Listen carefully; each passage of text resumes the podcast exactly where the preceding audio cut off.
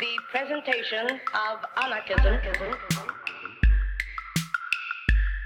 a social philosophy which aims at the emancipation, economic, social, political, and spiritual of the human race. The emancipation. Anarchist Essays is brought to you by Loughborough University's Anarchism Research Group. For more information on the ARG, see the link in the show notes or follow us on Twitter at ARGLBORO.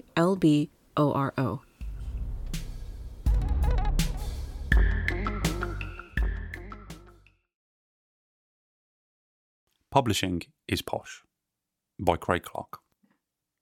This is a quote from Jason Williamson of Sleaford Mods from Dope Magazine, issue 6. The thing I hate most about expressing myself on this issue are the terrible hurdles, the justification, points to back it up. It's hard to explain a lot of the time, and you find yourself retreating even if you feel you have a point.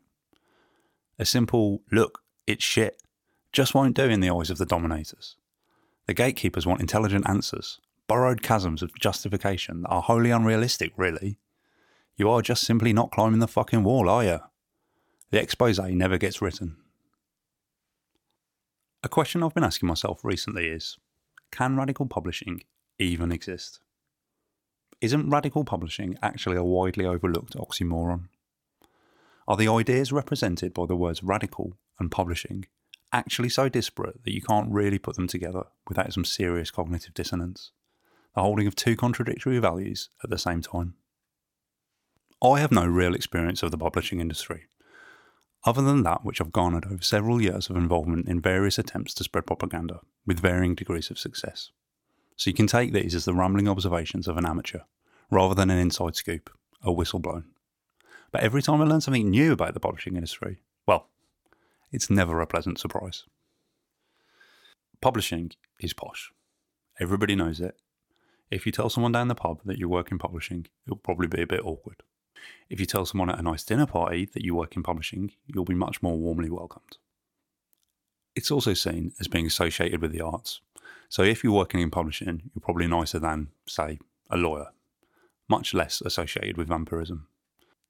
Depending on the dinner party, this might especially be the case for so called radical publishing.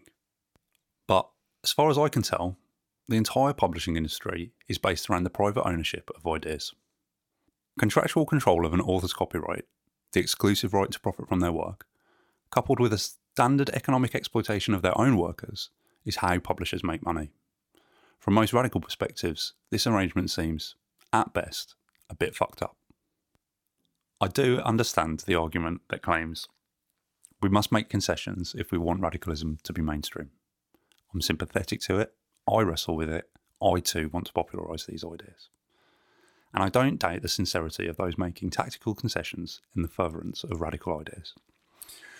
But it is a very fine line to tread, and dangerous to stray too far from it. Too much concession leads to corruption, and nobody is above temptation. In the words of Don Letts, the minute you want what the man is offering, you are fucked. I'd like to offer some alternative models in terms of both the communism of ideas and the communism of work. I'll also talk about some of the problems of political education in itself, and finish on a possible salvation by way of praxis. The world's greatest genius.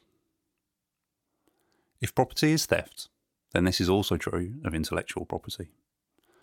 And just as the private ownership of material property has devastating effects for those who are excluded from it, so too does the ownership of things you can't so easily put a fence around have real world consequences.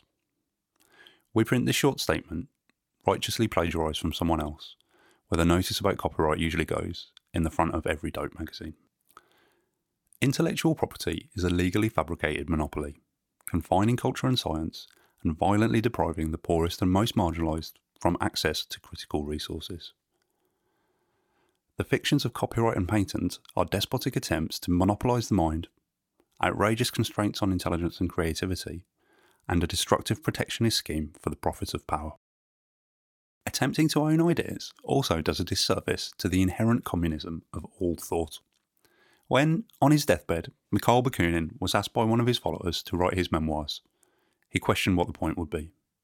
For Bakunin, his ideas were not strictly his, and he responded The mind of the world's greatest genius is entirely the product of the collective intellectual and industrial labour of all past and present generations. It is perhaps this intellectual magnanimity, this radical generosity, which is, after all, only the most realistic assessment that we should strive for. Apart from the impossibility of owning ideas, if you thought that the ideas contained in a book could change the world for the better, wouldn't you want as many people as possible to read that book? Being a part of the world, isn't that also in your interest? Perhaps that's part of why all those ads that claim to sell the secrets of personal success ring so hollow. Why then are you yourself not personally successful? Why do you rely on selling the secrets of personal success? At Dog Section Press, we publish under a Creative Commons license. We didn't have to invent it, it is an actually existing communism, as they say. It means that our authors will be credited for their work, and nobody else can profit financially from it, but it is freely available to be reproduced. The ideas are free to spread and multiply without constraint. This is also part of the reason that we put all of our books online at no charge.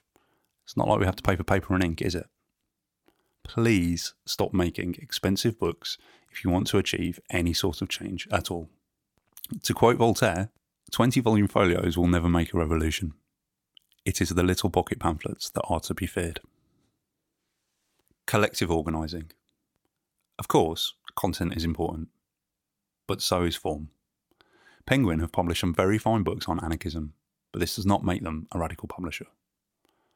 Would exclusively publishing radical content make you a radical publisher, or simply a publisher of radical content? If you believe in communism, then it follows you also believe there's absolutely no reason, beyond pessimism of the will, that any organisation that is currently run on a standard capitalist business model cannot be operated along more collective lines. There are some other external barriers between believing in communism and doing communism, but nobody in our office is fetching coffee because they're further down a power structure. We're making rounds of tea out of love and mutual aid. More importantly, while the members of our cooperative do all have their various specialisms, we make decisions that affect everyone collectively. It's a voluntary association and nobody can be coerced, economically or otherwise, into doing something they don't want to do. It's also an imperfect work in progress. But because it's free from the constraints of a rigid hierarchy, it can change. And that change can also be directed collectively. I personally have another, perhaps fairly unique vantage point because I've been involved in both publishing people's work as well as having my own work published. Maybe I got a particularly rough deal. It would probably be different if I had more clout, but nobody ever suggested I could have any input into my contract. I could take my 10% or leave it. So when we publish with authors, we don't create contracts at all. We come up with a memorandum of understanding, a free agreement following Kropotkin that is arrived at by the consensus of both author and publisher and open to change over time. We also try to give our authors a much fairer share of any profit than the industry standard of 10%, at the same time as aiming to keep our publications as affordable as possible. Nothing about us without us. This is a quote from Kim Kelly, Dope Magazine, Issue 4. Hoarding knowledge within a small, rarefied circle may allow said group to gain a deeper understanding of its own principles and mission. But then, what's the use? How are you going to get enough people on board with said mission if they're coming into it blind, sans context? You can't foment revolution if 9 out of 10 people don't know what the fuck you're on about. Not so long ago, I saw a post on social media from someone in a marginalised group talking about their marginalisation that claimed, It's not my job to educate people. The discussion it prompted was heated, and opinion was polarised, almost split down the middle. There's an implication that the job of educating the ignorant involves unpaid labour, which might be particularly galling when their ignorance is part of the oppression. Equally, it could be seen as a vital part of countering that oppression. If we remove the economic exploitation element from the equation, the question could be restated as Is it my role to educate people? Someone else on social media had actually created a Venn diagram of respondents to this question. In one circle was oppressed people, and in the other circle was activists. The oppressed circle answered a resounding no, while the activist circle answered an equally emphatic yes. In the middle of these two circles were the confused, and much smaller group that answered with increasing exasperation yes, no, maybe, I don't know, leave me alone.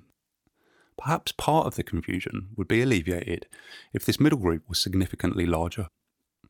Of course, no one would want to achieve this by increasing oppression, which leaves us with political education. This might be the space for David Graeber's oft quoted equation of change, which, according to him, only ever happens when there is a confluence of interests and action between the least oppressed and the most marginalised. Bringing about this coalition of revolutionary solidarity is obviously fraught with tension. Regardless of who's doing it, so called consciousness raising can be seen as patronising and therefore counterproductive. But inaction inevitably leads to further entrenched oppression. We very recently published a book entitled Abolishing the Police, and the editor, Koshka Duff, has done a much better job of bringing out some of these tensions in her introduction than I can so I'm just going to read her words to you here. Making a book both rigorous and accessible is not easy, and I want to say a bit more here about how we have thought about and approached this challenge. This collection is written by people who have experienced and borne witness to state violence, have been part of struggles against it, and write out of commitment to those struggles. This commitment brings with it a political responsibility to write in a way that is not academic in an exclusionary sense. Many people with crucial insights into the realities of the current system and how to resist it, knowledge gained at the sharp edge of policing, do not have the privilege of academic training. An analysis of the injustices of policing that was inaccessible to them would be self defeating. On the other hand, denying ourselves the use of any vocabulary that might be unfamiliar to readers would mean discarding many powerful tools for understanding and fighting oppression. Concepts like ideology like racial capitalism, disciplinary power, and intersectionality. These are weapons honed over decades and even centuries of rebellious theory making, devised and tested and contested in the context of real political struggles. To throw them away limits the thoughts we can express. It limits our ability to say true things about the police and what is wrong with them and what we can and should do about it. It is also patronising as well as simply inaccurate to assume an inability or unwillingness to engage in complex thinking on the part of those outside of academic institutions. That says it all for me. But at the same time, we never lose sight of the fact that the first time you see a cop beating an unarmed protester with a truncheon, for no immediately discernible reason, will always be more radicalising, will say more about the nature of the state than all of the words written in every book can ever hope to. Theory and action. Theory both informs action and is, in turn, informed by action. This is the crux of the revolutionary concept of praxis. While we were in the final stages of putting together Make Rojava Green Again, a book we published in solidarity with the International Commune of Rojava, as in all the profit went to them, Turkey invaded Afrin and made the beautiful map of Rojava our designer had created instantly obsolete. We published it anyway, because we hope that one day that territory will be reclaimed. But I use this as an example of the incompatibility of publishing that hopes to shape events with the unpleasant surprise that is publishing cycles, which are mostly based around marketing imperatives.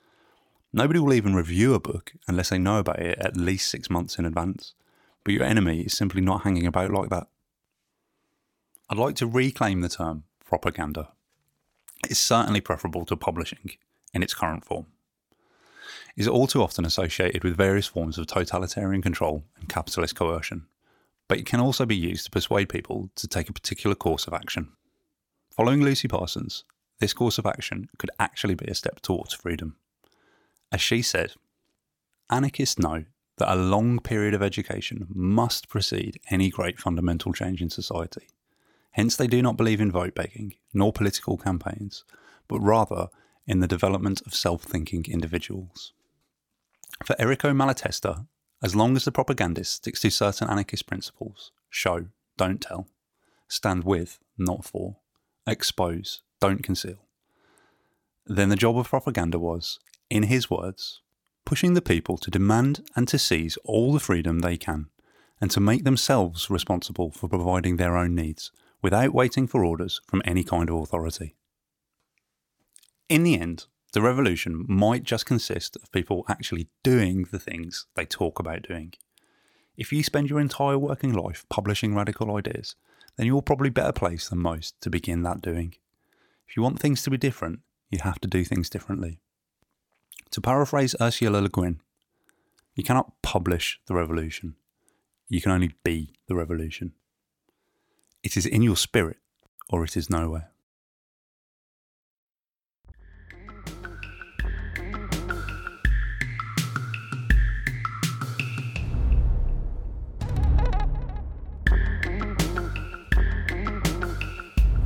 Thank you for listening. To help others find anarchist essays, please rate and review us wherever you find your podcasts.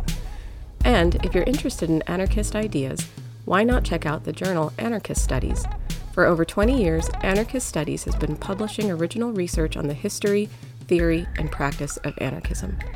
For more information, visit www.lwbooks.co.uk forward slash anarchist studies.